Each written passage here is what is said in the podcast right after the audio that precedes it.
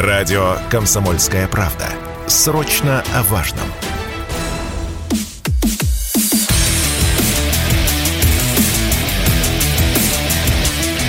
Программа с непримиримой позицией. Утренний Мардан.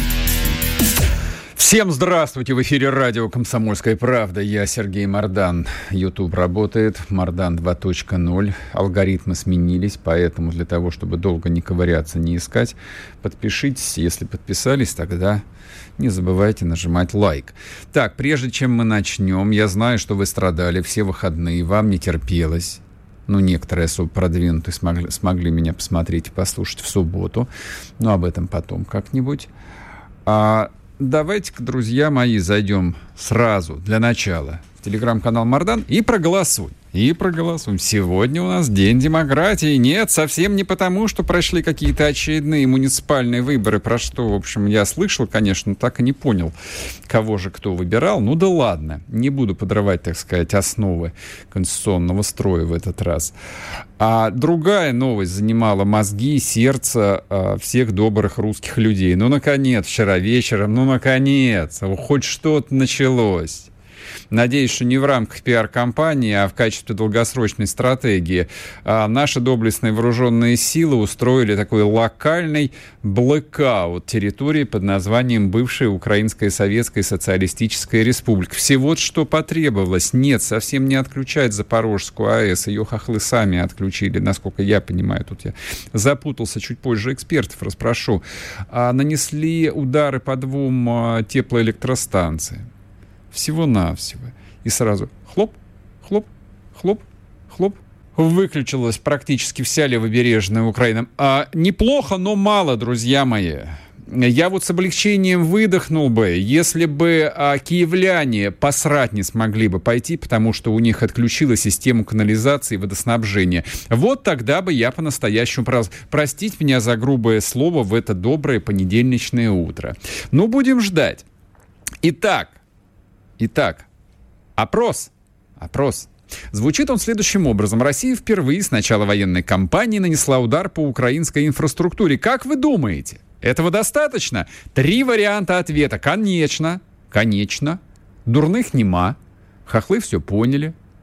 Политические смыслы хохлы. Вы же понимаете, что не про украинцев. Нет. Второй вариант.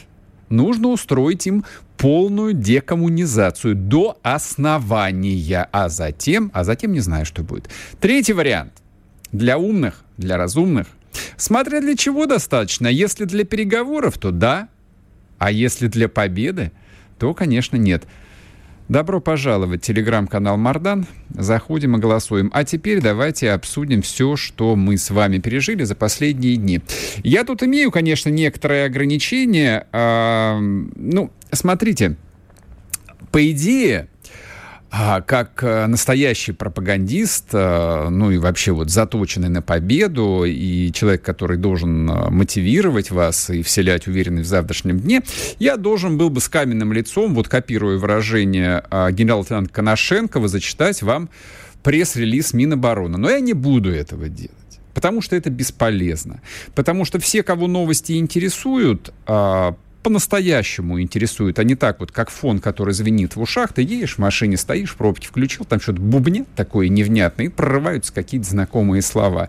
Вот для тех, кто докапывается до сути, до тех, кто интересуется, что происходит, это все бессмысленно. Поэтому, ну, давайте исходим из простого. А, да, нам была предложена следующая версия.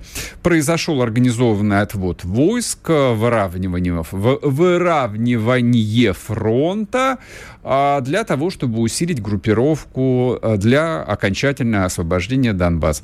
Ну, хорошо. Пусть будет, как вы говорите. А мы давайте проконстатируем, а, ну, сухие факты просто сухие факты. Звучат они следующим образом, даже согласно официальным сообщениям. А, российские войска практически оставили Харьковскую область, контролируется очень небольшая часть, и выстраивается линия обороны, во-первых, по реке Оскол, во-вторых, по российско-украинской границе. Вы не поверите, да, именно так. Сразу отвечу на появившиеся вчера ближе к 8-9 часам а, такие вот, ну, обычные, обычные для современного россиянина рассуждения о том, что это договорняк, о том, что это сдача, о том, что, в общем, так, э, видимо, где-то там договорились, а мы теперь должны дерьмо черпать ложкой. Да нет, конечно, друзья мои, какой договорняк? Не надо себя обманывать, не надо искать простых решений хотя я даже не знаю, там это может успокоить сердце или нет, учитывая, что действительно в Белгородской области вдоль границы прямо сейчас, вчера весь день рылись окопы, вкапывались танки для обороны. Вы правда считаете, что это похоже на договорняк? Мне кажется, нет. А выстраивается, да, действительно, линия обороны. Не спрашивайте ни себя, ни меня, почему она не была готова. Я а, как бы могу а, произнести вещь, которую вы, наверное, слышали за последние дни неоднократно из уст а, множества моих коллег, которые из информационных эфиров а, не вылезали, и из эфиров, и те, кто в телеграм-каналах писали постоянно о том, что, ну, есть же такое предложение, причем активное, поддержанное со стороны ЦИПСО, а давайте мы прямо сейчас начнем искать виновных, а, не надо сейчас искать виновных. Сейчас надо рыть окопы. Вот в моем представлении действительно вот логика жизни, вот просто логика взрослого человека подсказывает, что прямо вот сейчас нужно для начала рыть окопы, для начала нужно остановить хохлов, а уже потом, да, разбираться, что произошло. Ну, я вам скажу так, э, мне, а, опять-таки, вот э, просто здравый смысл подсказывает, что уже разбираются – особый отдел или ФСБ или какие-то другие структуры, которые а, в стране есть на самом деле, вот, и заформализованные, и неформальные, уже разбираются с тем, а что же на самом деле произошло. Мы можем а, поговорить о том, а, что произошло с нами. Меня действительно, начиная с субботы, принципиально занимал вопрос, а почему ну, я его себе задавал, честно говоря. Почему я это так болезненно воспринял? То есть, ну вот в какой-то момент, э, да, ощущение, что все пропало, вот оно меня захватило целиком. Хотя, казалось бы, я же профессионал вроде бы. Я нашел ответ. И я нашел ответ. Потому что когда ты выстраиваешь, э, ну вот некую там модель представления о мире, на тезисах без э, такой четкой философской подосновы, продуманной, прописанной, проговоренной множество раз, вот эта вот картина мира, она осыпается довольно легко. Вот если ты повторяешь день за днем, причем, э, как бы, ну вот, я почему люблю свою профессию? Потому что я говорю то, что я думаю. Вот я 6 месяцев говорил то, что я думал все предыдущие 30 лет, о том, что э, украинское государство нужно уничтожить, его нужно стереть с карты мира, о том, что как бы есть историческая Россия, которая должна вернуться в свои исторические границы, бла-бла. Вы это все слышали. Вот, я действительно верил в то, что, ну, я ж, я, я также умею цифры считать. Я смотрю, вот с одной стороны 145 миллионов человек, с другой стороны оставшиеся там 30 миллионов человек. Я смотрю на российский военный бюджет, я понимаю, что тот бюджет, который был у Украины, его там на 4-5 украли, его практически вообще не было. Не, я все понимаю про НАТО, про Америку и про все такое прочее, но тем не менее, вот картинка-то складывалась, бам, и вдруг картинка развалилась. И вдруг выясняется, да, мы можем а, получить по сусалам. Вы не поверите, мы действительно можем получить по сусалам. Что, непривычно? Что, скажете, так не бывает? Бывает. Оказывается, так бывает. Но вот к утру сегодняшнего дня я не то что примирился с собой, но а, мне кажется, это то, что нам всем обществу, стране было необходимо для того, чтобы просто прийти в себя, для того, чтобы вести себя, наконец, как взрослые ответственные люди, а не искать э, вот э, самых простых, примитивных рекламных картин мира, которые мы сами себе рисуем. Ну вот как-то так. А дальше да. А дальше рыть окопы, а дальше жизнь заставит все равно перейти от праздничных салютов и колес обозрения к разным формам мобилизации и общества, и политической системы, и экономики – и специфических мероприятий в вооруженных силах, не знаю, будет ли это мобилизация, либо массовый набор добровольцев, я не знаю, я не военный, я не специалист, но это все неизбежно. Вот как оно дальше будет. Нравится это, не нравится. Я абсолютно убежден в том, что а, большинству, подавляющему большинству, не то, что не нравится, абсолютное большинство людей об этом даже не думает. Люди живут своими обычными заботами. А вот так называемые рассерженные патриоты, ну, мы с вами, по самым оптимистичным оценкам, нас процентов 17 в стране. Но это ничего не значит. Все остальные просто встанут в строй и замаршируют, и им будут давать либо военные билеты, либо направление на трудовой фронт. Вот так вот оно в жизни и бывает. Всегда так потому что было. Это неизбежно. Это уже с нами произошло. После перерыва продолжим. Не уходите. Спорткп.ру О спорте, как о жизни.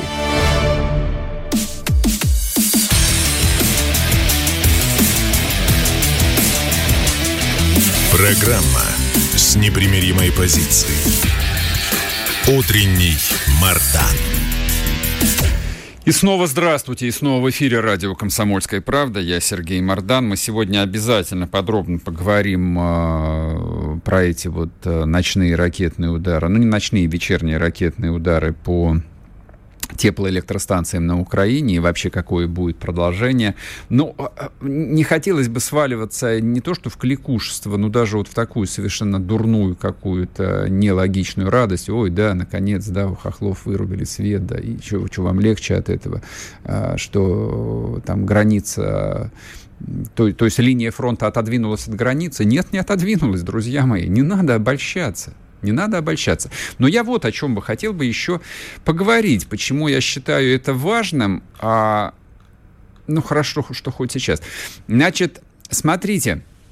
А, мне кажется, после этого удара у нас таки появился шанс победить в этой самой чертовой СВО. По одной простой причине. Знаете, в чем проблема? Знаете, в чем а, вот нужно искать слабое место у государства Украины? Думаете, вот, вот куда бить? Э, уничтожать солдат? Бесполезно. У них солдат э, до чертовой матери.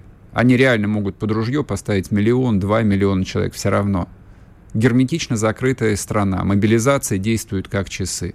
Оружие, э, мы не в состоянии э, прекратить поставки оружия. Оружие им дадут столько, сколько заблагорассудится. А уничтожить удары по центрам принятия решения беспо, тоже бесполезно. Вот, с начальниками, а, вот, а, скажем так, с правящим слоем, там все, в общем, тоже ничего себе. Даже выбытие на кладбище там условного Зеленского ничего не решит есть правящий класс. А офицеры-командиры тоже подготовлены, тоже нормально, все нормально. Но вот в чем у Украины, безусловно, есть слабое место, я вам его сейчас а, сформулирую. У них а, сложилось э, за последние 8 лет, а может быть даже дольше, но хорошо, пусть будет 8, ощущение того, что они альфа-самцы, о том, что они люди практически высшей расы. Нет, они, конечно, ну, то есть идеология Украины это быть на подсосе у белых господ, это правда. То есть вот есть Америка, есть Европа, но мы следующие по рангу. Вот в этой иерархии место застолбили. Но внизу, внизу недочеловеки. Русские — это недочеловеки. Это мокша, как они нас называют. Ну, не в том смысле, что они знают, что вот есть народ, там, мокша какая-то. Ну, вот просто это вот что-то какие-то вот, да, орки, мокши, недочеловеки. Это первый пункт. Второй пункт. А вот эта вот идея фикс, она ведь сформировалась практически у всех а, постсоветских нерусских народов. Грубо говоря, это концепция «Ванька добрый дурак». Он нам все отдаст, он нам все простит, а мы еще потом у него на голове спляшем. Мы это видели множество. Вот за 30 лет столько раз мы это видели, что даже не хочется лишний раз а, вспоминать. За последние месяцы, с учетом а, невероятной поддержки Запада, вот это вот ощущение себя а, как высокоранговых самцов, оно, конечно, у политических хохлов совершенно невероятно окрепло. Они бесконечно презирают нас как своего противника. Именно презирают и уверены в своей полной неуязвимости и безнаказанности. Формат «мы же дети» и они нам ничего не сделают. А Россия вот это ощущение поддерживала, начиная с 91 года, потом с 2014 года, и даже с 24 февраля 22 года Россия тоже немало сделала для того, чтобы укрепить это ощущение что можно делать все, что угодно, и тебе ничего за это не будет. Мы начнем побеждать только тогда, только в том случае, если вдруг Украина испугается. По-настоящему. Не просто испугается, а почувствует свою беспомощность. Вдруг поймет, что никто ей не поможет. Никакой Борис Джонсон, никакая Анджелина Джоли, никакой Джозеф Байден – что Запад точно знает, что у его поддержки есть предел, дальше которого он не пойдет. Вот ровно в этот момент, когда они ощутят свою беспомощность, ужас перед лицом неизбежности, вот тогда все и закончится. Как это достигается? Ну, давайте, как бы я дам вам пару намеков. Нет, это не удар по двум теплоэлектростанциям. Нет это переход от СВО к тотальной войне, к настоящей тотальной войне, которая ведется в индустриальных, урбанистических обществах, в обществах, которые живут в больших городах, в урбанизированных территориях. То есть там людям тепло и сухо, и уютно, и красиво. Но вот этот уют и красота заканчивается, когда города превращаются в ловушки – из которых надо бежать, в которых нет света, нет воды, когда по улицам бродят банды, которые отбирают у тебя кусок хлеба, а хлеба нет, потому что его не подвозят, потому что разбиты мосты, потому что обстреливается любая грузовая машина, которая идет по редкой дороге, не уничтожена еще. Война должна стать ужасной просто ошеломляющий. Не потому что там я какой-то людоед, нет, абсолютно. Это просто подсказывает вот та логика, которую там я для вас изложил. То есть за 6, за 7 месяцев мы еще больше укрепили ощущение полной безнаказанности этого абсолютно фашистского, абсолютно российского, абсолютно на 130% враждебного России и всему русскому образованию. С ним невозможны переговоры. Любое упоминание слова «переговоры» в контексте Украина, ну, оно, в общем, выглядит, э, мягко говоря, странновато, честно вам скажу. Но пусть говорят, вот кому положено, пусть произносят. Но у нас это должно вызывать э, злую усмешку. То есть вот выходит какой-нибудь там э, представитель МИДа, говорит про, про переговоры, а мы начинаем демонически хохотать и говорить, да, да, давайте переговоры, несите их сюда на переговоры. Вот как это должно происходить. Никаких, никаких переговоров, никаких зерновых сделок, никаких комиссий МАГАТЭ, вообще ничего. Вот, собственно, тот э, эксперимент, который Россия аккуратно, очень осторожно провела вечером, я абсолютно убежден в том, что он должен повторяться с методичностью. И это то, что приносит, очевидно, быстрый и ощутимый результат. Война происходит не только в районе укрепрайонов, опорных пунктов, каких-то, не знаю, пролесков, где танки стреляют в танки, там пехота стреляет в БТР, самолеты летают и все остальное. Это все понятно. Это мы все понимаем. Но война прежде всего ведется в головах.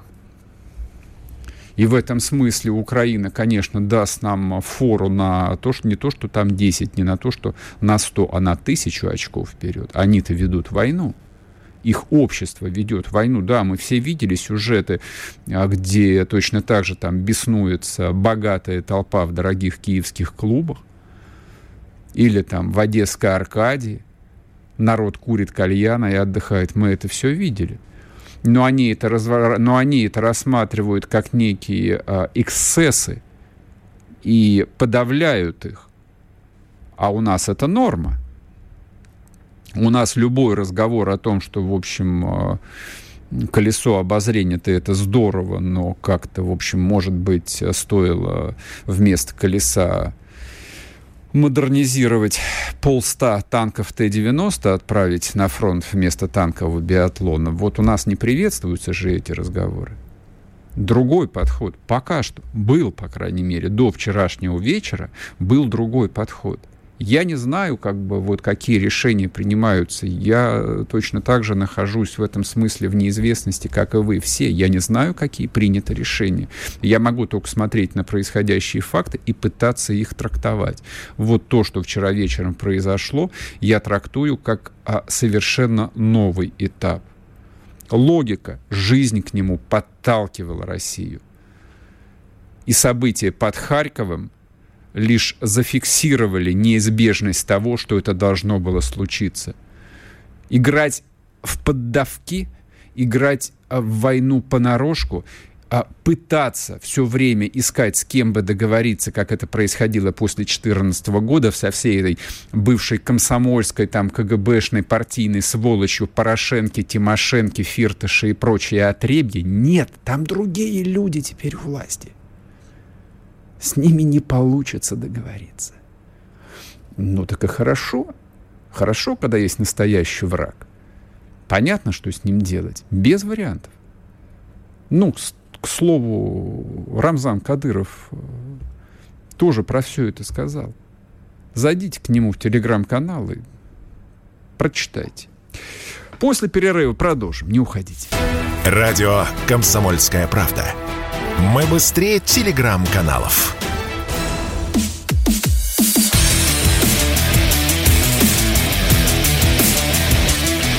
Программа с непримиримой позицией. Утренний Мардан.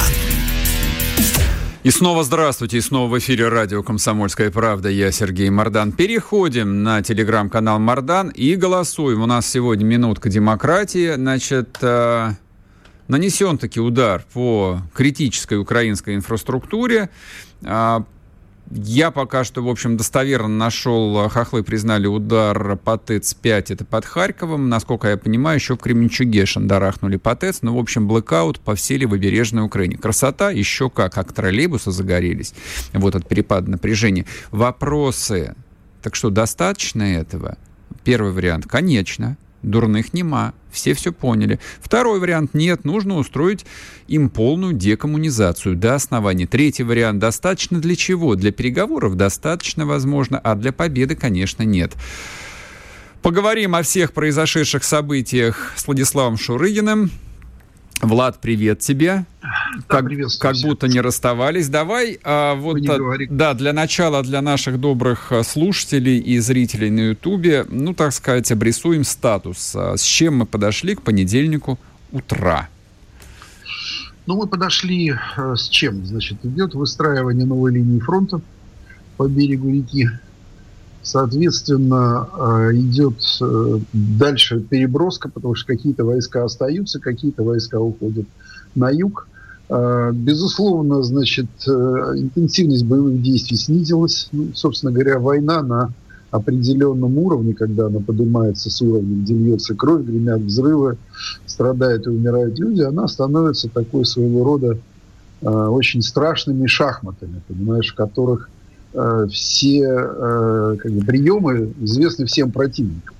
Э, все как бы просчитывается как математики. Операция войсковая всегда разворачивается там от 5 до 10 дней, в зависимости от масштабов подготовки. Вот мы можем отмотать все неделю назад и поймем, что это примерно тот срок, когда началась украинская операция. Дальше наступательная. Дальше противнику нужно будет пополнять резервы, нужно будет восстанавливать боеспособность частей, нужно будет как бы восстанавливать технику, подвозить новые материальные запасы и примерно через 2-3 недели его группировка, которая участвовала, она опять будет готова к активным боевым действиям. Для нас в этом случае, естественно, сейчас следующая неделя будет посвящена тому, что мы будем укрепляться на новых позициях, будем, э, я так понимаю, уверен, что размышлять над своим ответом, то есть как мы купируем, потому что теперь, конечно, э, ситуация на фронте изменилась в том, виде, что, в том смысле, что мы знаем, что теперь у противника появилось примерно до 10 бригад, которые он способен использовать в качестве наступательных соединений, и они это умеют действовать. И, конечно, это требует нашего такого очень серьезного ответа. Самое главное, что изменилось, понимаешь, на глобальном, на стратегическом уровне, изменилось то, что старая наша концепция ведения войны, или точнее подхода к войне, при которой мы, э, как бы сказать, воевали против э, во много раз превосходящего нас по численности противника, но уступающего технически, уступающего организационно, угу. уступающего по э, вооружению техники, мы теперь получаем противника, который нас все так же превосходит по численности, но все больше становится обучен, все больше становится нормально вооружен, все больше становится хорошо организован. И это, конечно, заставляет нас совершенно по-другому теперь подходить к э, всей ситуации. Ну, я говорю слово «нас», хотя в этом случае, конечно, надо говорить о том, что теперь те, кто сейчас на нашем, на, на высшем уровне планирует боевые действия, теперь должны это понимать. Понимаешь, вот это такая легкая... Не то, что... Ну, во-первых, у нас было, безусловно, пренебрежение противником с самого начала. Абсолютно мы постоянно верно. периодически платили очень дорого. Во-вторых, надо понимать, что вот игра я говорил о такой игре в шахматы военные. Игра в шахматы, где ты заранее даешь противнику фору, зная, что ты все равно его обыграешь, угу. она тоже закончилась, понимаешь? И мы выходим на ситуацию, когда э, вся СВО, о которой мы говорили, с самого начала, и нам все время говорили о ТАТА, не говорите слово «война», это только специальная военная операция. Мы не воюем со всем украинским народом, мы вообще к государству Украины относимся исключительно дружески. Вот у нас есть проблемы только с нацистами, значит, там, ну еще там с кем-то. Вся эта красивая риторика, она закончена. Мы вошли в состояние войны. Войны долго, это уже понятно войны, в которой Украина всего лишь поле боя. Потому что эти 10 бригад, которые были брошены э, неделю назад на нас, это бригады, которые были вооружены исключительно за счет э, огромной военной помощи Запада. То есть это э, большая часть э, вооружения, которыми они сражаются, это танки, полученные там от Польши, бронетранспортеры полученные, значит, там из Бельгии, из Голландии, откуда только не было там. И, э, все это, все, что есть там, опять же, там минометы, это и польские, и американские. В общем, это такой, знаешь, вот если брать, помнишь, во время гражданской войны там про Колчака было там, как там, э, мунди, мундир российский, погон австрийский, табак японский, правитель омский. Вот сейчас мы получили именно это. Оказалось, что это не смешно, а это очень серьезно. И количество таких бригад будет расти, количество этих сил. Соответственно, для нас дальше возникает главный момент. Если мы хотим в этой войне победить, то на формирование каждого нового украинского корпуса мы должны отвечать формированием двух своих. Угу. Арестович, которым все у нас привыкли потешаться, э, он, как ни странно, сказал одну очень важную вещь и очень точную. Э, я ему не могу отказать э, в его выводах, понимаешь, все-таки военное образование у него есть, как бы, как я уже сказал, мы над ним не глумились. Он сказал, что Украину мог бы победить только товарищ Сталин, потому что он в свое время сформировал четыре украинских фронта общей численностью 2,5 миллиона солдат. Понимаешь? Это на самом деле теперь формула, да, друзья мои. Это уже не идея, что там один наш солдат там одним махом семерых по бивахам. Все, эти семеро уже совершенно в другом качестве. Украина за свою учебу, за боевую, заплатила страшную цену, понимаете. Ну, 60, это я говорю о минимуме, 60 тысяч убитых – это огромная цена. Это в землю лег за полгода полноценная, полноценная армия, понимаешь? Но они научились, и теперь они другие. Для нас теперь важно понять, что э, победить без, э, как минимум, численного равенства и качественного превосходства мы просто не сможем. Поэтому нам надо сейчас бросать все силы. Опять же, ну видишь, я тут какую-то глупость начинаю городить. Знаешь, там давать советы Минобороны и всем остальным, это самое неблагодарное дело. Просто действительно нужно иметь систему, которая позволяла бы готовить людей больше, людей лучше, вооружать их лучше, чем то, что есть у противника. В этом случае как бы мы сможем э, добиться своих целей. А, позволь задать тебе вопрос. А, как бы, ну, а что совет давать? Ты человек военный, поэтому в военном училище тебя, по крайней мере, базово обучали, как происходит мобилизационное мероприятие. Ну и, собственно, все, у кого там есть еще советский опыт минимальный, ну вот даже службы просто вот а, рядовым. А, все помнят и кадрированные части в огромном количестве, которые в каждой дивизии были, кадрированные полки и кадрированные... Да, господи, что только не было. Вот а это все осталось или нет? Склады долго, долговременного хранения, там эти бесчетные склады с танками, с ракетами, которые тоже, ну вот в моей юности были. Понимаешь, э, ты сейчас задал один очень болезненный для части нашего военного руководства, бывшего, вопрос. В свое время при э, бытность министра Эдуарда Сердюкова и начальника генерального штаба Николая Макарова э, были приняты, теперь уже, как понятно, трагические решения. Во-первых, была проведена, был проведен кадровый погром. Понимаешь, из армии за 4 года уволили 200 тысяч офицеров. Тогда были, эту реформу тогда прозвали яйцами Сердюкова, потому что он периодически рисовал на листах какие-то такие овалы, в которых объяснял, что вот так сейчас выглядит офицерский корпус, а должна быть такая красивая пирамида. И рисовал рядом треугольник. И вот все, что не вписывалось в пирамиду, вот если наложить пирамиду на овал, вот все эти края, они просто обрезались. Вот с обрезкой этих краев выкинуто из армии было 200 тысяч офицеров. Причем офицеров э, самого разного уровня, и опытных, и прошедших фронты, и заслуженных, и награжденных. Я их десятки знаю. Понимаешь, сегодня этих офицеров нам не хватает страшно. Вот мы должны формировать новые части, а где нам брать офицеров? Понимаешь? Большинство из них можно было бы еще до сих пор служило бы, понимаешь, и угу. просто было бы численность, было бы откуда их брать.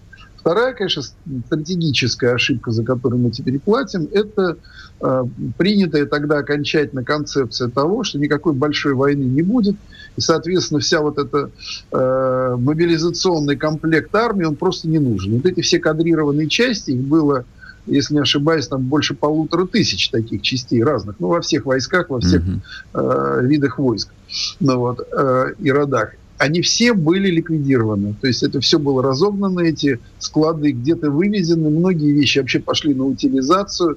И сегодня мы занимаемся такой, знаешь, вот красивой, эм, как сказать, мы все видим эту красивую картину, когда в области формируют батальоны, знаешь, там, и там, создают как бы вот с нуля вот эти отличные боевые новые свежие части. Но, блин, меня все время в этом случае про себя я себе твержу. А почему же мы тогда все это уничтожили, потому что раньше было бы намного проще. Пришли люди, добровольцы, их завели в парк части, где находится уже комплект техники, вооружения, где все есть, где уже офицеры Влад, есть. перебью тебя на одну минуту, уйдем на новости, вернемся и продолжим. Владислав Шурыгин с нами, не уходите. Радио «Комсомольская правда». Срочно о важном.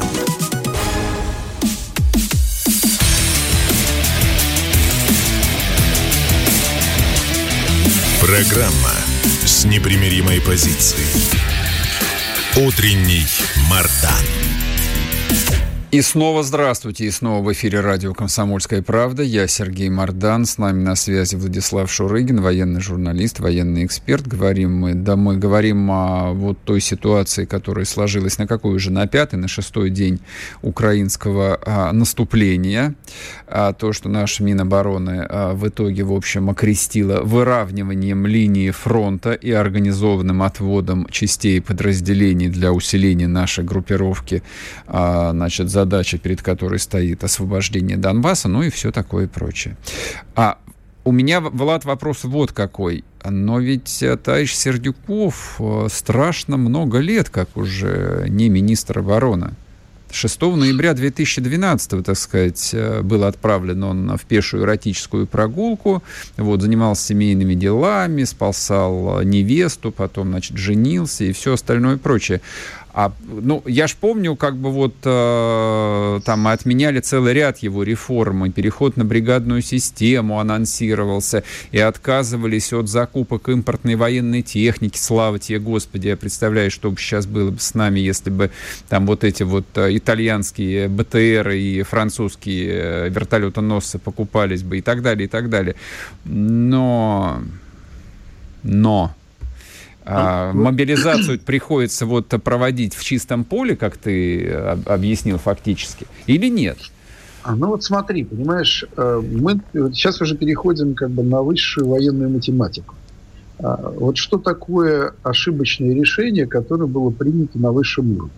Когда обсуждалась концепция там, в начале 2000-х, особенно как раз окончательно утверждена во времена Сердюкова концепция Э, как бы на развитие наших вооруженных сил, то в качестве угрозы большая европейская война была снята. Uh-huh, uh-huh. Значит, то есть это на концептуальном уровне. А в этом случае, конечно, ответственность лежит и на Макарове прежде всего, но и не только на нем, на целой группе людей, кто тогда Э, должен был анализировать все эти угрозы и понимать, с чем же мы встретимся.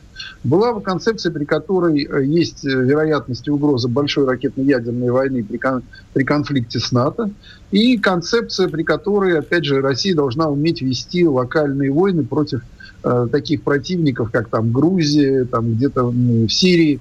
Знаешь, и заметь, по отношению к этим таким угрозам все эти годы мы все блестяще показывали, потому что под это все затачивалось. Но вот это принятое решение о том, что нам э, большая война не нужна, и ликвид, был ликвидирована вся кадровая часть мобилизационная, весь мобилизационный комплект, ну, организованный, я имею в виду эти части, они привели сейчас к тому, что действительно нам приходится с нуля все это дело восстанавливать. Поэтому здесь, как ни странно, я являюсь противником Сердюкова, но я понимаю, что системно эти решения или ошибки, ошибки за эти решения – Э, в этом случае лежать не только на нем, конечно, а на конечно, всем том подходе, который тогда был. И все последние 10 лет, когда создавалась уже сегодняшняя армия, конечно, в этом случае выйти за рамки доктрины и Э, ее, так сказать, отменить или втихую как-то что-то делать было невозможно, просто потому что для этого нужно было собираться, принимать дополнения к военной доктрине mm-hmm. пересматривать военную доктрину. Понимаешь, по большому счету, да, вина на нынешних руководителях тоже есть, что после того, как в 2014 году все перешло совершенно в другую стадию, вся ситуация с Украиной, нужно было уже тогда понять и осознать, что Украина не останется одна, и значит будет большая европейская война.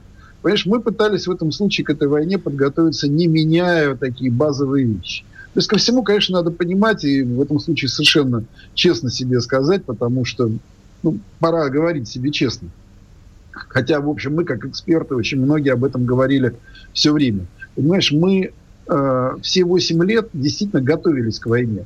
Но мы, что называется, догоняли давно ушедший поезд после Советского Союза, когда все было разрушено, армию 20 лет вообще не финансировали, там, до 2006-2007 годов, угу. получали там 5% топлива для авиации, там 10% для боевой подготовки, новой техники не было, ничего не было.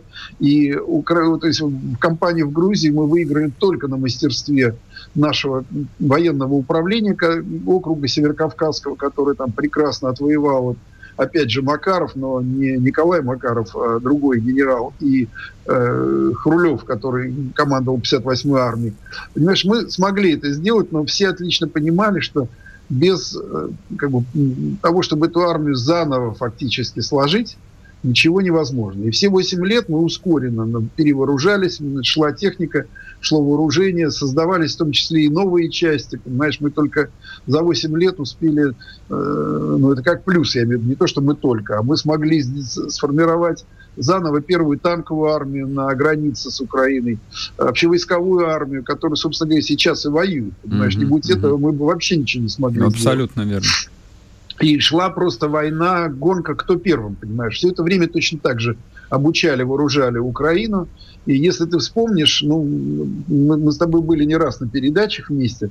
Прошлой весной, прошлой весной э, я несколько раз, когда заходила об этом речь, говорил, что никакой легкой войны впереди быть не может. Никто тебя и не думать, слушал, Влад. Никто тебя не слушал. И что я, я даже более того тогда сказал, понимаешь, но это не в смысле того, что мне крылья отросли, а в смысле того, что военные это тоже хорошо понимали. Я говорил о том, что на сегодняшний момент, при том раскладе, который есть, вести полномасштабную войну с Украиной на ее, так сказать, полное военное поражение, нам будет страшно тяжело и потребует напряжения всех сил всей страны. Ну, тогда это приняли, как бы люди услышали, дискуссия продолжилась. Но сегодня-то мы во все это уже дело уперлись, и нужно понимать, что вести войну так, как мы вели ее до этого, я не имею в виду только военным. У меня нет претензий к военным. Значит, я отлично понимаю, что э, война на высшем уровне, для, когда она выходит на карты, это уже, как я уже сказал, шахматная партия, где ты видишь только часть фигур противника, и это война интеллектов, война замыслов, и когда ты играешь против такого же гроссмейстера, а уже не против какого-то там любителя, который сел за доску в городе в известном, э, где у нас там проходил шахматный турнир. В Нью-Васюках. Да, в Нью-Васюках, понимаешь, то ты играешь уже всерьез. И вот на этой партии, надо понять, что партий было много уже на этой войне. Мы большинство партий выигрывали, выигрывали очень уверенно. Там и Мариуполь, и Херсон, и Северодонецк, это все партии сыграны. Но были партии, которые мы проиграли. Мы сдали партию по Киеву. Теперь мы проиграли партию, которая была за Изюм. Но это не конец игры, это не конец, э, что называется, этого страшного кровавого турнира, это только его э, начало. А у меня вот следующий вопрос есть. Вот э, мы говорим о том, что была сделана там стратегическая ошибка, ну да, даже вот не в военных реформах э, Сердюкова, на мой взгляд, а именно вот в том подходе, что все, война, большая война в Европе с повестки дня снимается, в общем, а противника там нет. Ну и те, кто занимались э, изучением э, внешней политики, ну скажут, ну да, что, американцы тоже практически всю свою военную группировку оттуда выявили, вот, у европейских армий как таковых тоже их нету там постоянно на сегодняшний день. Вот, и прочее, и прочее. А откуда же у хохлов-то вот э, взялись э, вот эти вот, ну хорошо, если это один корпус, а если их на самом деле уже три, про которые Залужный говорил, то есть если действительно там за полгода они их формировали. У меня вопрос к тебе не риторический, а практический. А для формирования трех корпусов сколько нужно, а, людей, по оценкам, сколько нужно тяжелой техники, сколько этих людей нужно готовить, сколько теоретически должно быть задействовано центров подготовки, то есть вот насколько западная натовская военная машина была заточена для воспроизводства мобилизационного ресурса. Она же тоже ну, была законсервирована? Угу. Да, прошу. Ну, смотри, ты абсолютно прав, конечно, в том, что э, к, глупое слово, к счастью для нас, на Западе была та же самая проблема. Понимаешь? Они действительно тоже перестали готовиться и сняли угрозу большой европейской войны. Потому что все понимали, что либо будет ракетно-ядерная при серьезном конфликте, либо ничего не будет. Поэтому, да, в этом случае нам повезло. Сегодня э, Европе и Америке очень сложно находить и поставлять оружие для Украины в нужных для этой войны количествах. Mm-hmm. Это пока работает на нас они, этот, они эту проблему компенсируют. К следующей весне, когда будет запущена уже их военная промышленность, и она начнет вырабатывать и выдавать столько оружия, сколько нужно Украине и даже с избытком. Поэтому mm-hmm. у нас сроки действительно достаточно жесткие. Теперь касаемо того, э, сколько нужно людей и как это все делается. Эм, это тоже делается очень нелегко. Понимаешь, когда Залужный сказал, что ему нужно три корпуса, э, надо понимать, что это то, что ему нужно. В реальности сейчас сформирован и подготовлен один – Второй сейчас находится в стадии слаживания и формирования. Он Извини, а корпус это сколько людей? Ну, корпус это примерно от 30 до, до 40 тысяч. Угу, угу. Это если брать полный развернутый. А так, в принципе, У нас 25... минута, Влад. Угу. 25-30 тысяч. Поэтому второй сейчас находится в стадии формирования. А, третьего пока я, например, не вижу. В лучшем случае они только-только под него пытаются людей набрать. Угу. Но вооружение, которое они сейчас собирают, это собирается вооружение уже для второго корпуса. Они закупили устаревшие, но вполне себе 155 миллиметров французские пушки. То есть они сейчас испытывают проблему в том, чтобы этот второй корпус э, максимально насытить вооружением, и прежде всего тяжелым, и тогда уже можно будет его э, как бы отрабатывать э, слаженность и готовить его к вводу на фронт. Я думаю, что появление этого корпуса мы можем ожидать уже где-то в конце осени, если э, как бы все будет идти такими темпами, как сейчас. Угу. Соответственно, в этом случае нам нужно делать и свои. Понял. Спасибо тебе большое. Владислав Шурыгин был с нами. Радио «Комсомольская правда». Мы быстрее телеграм-каналов.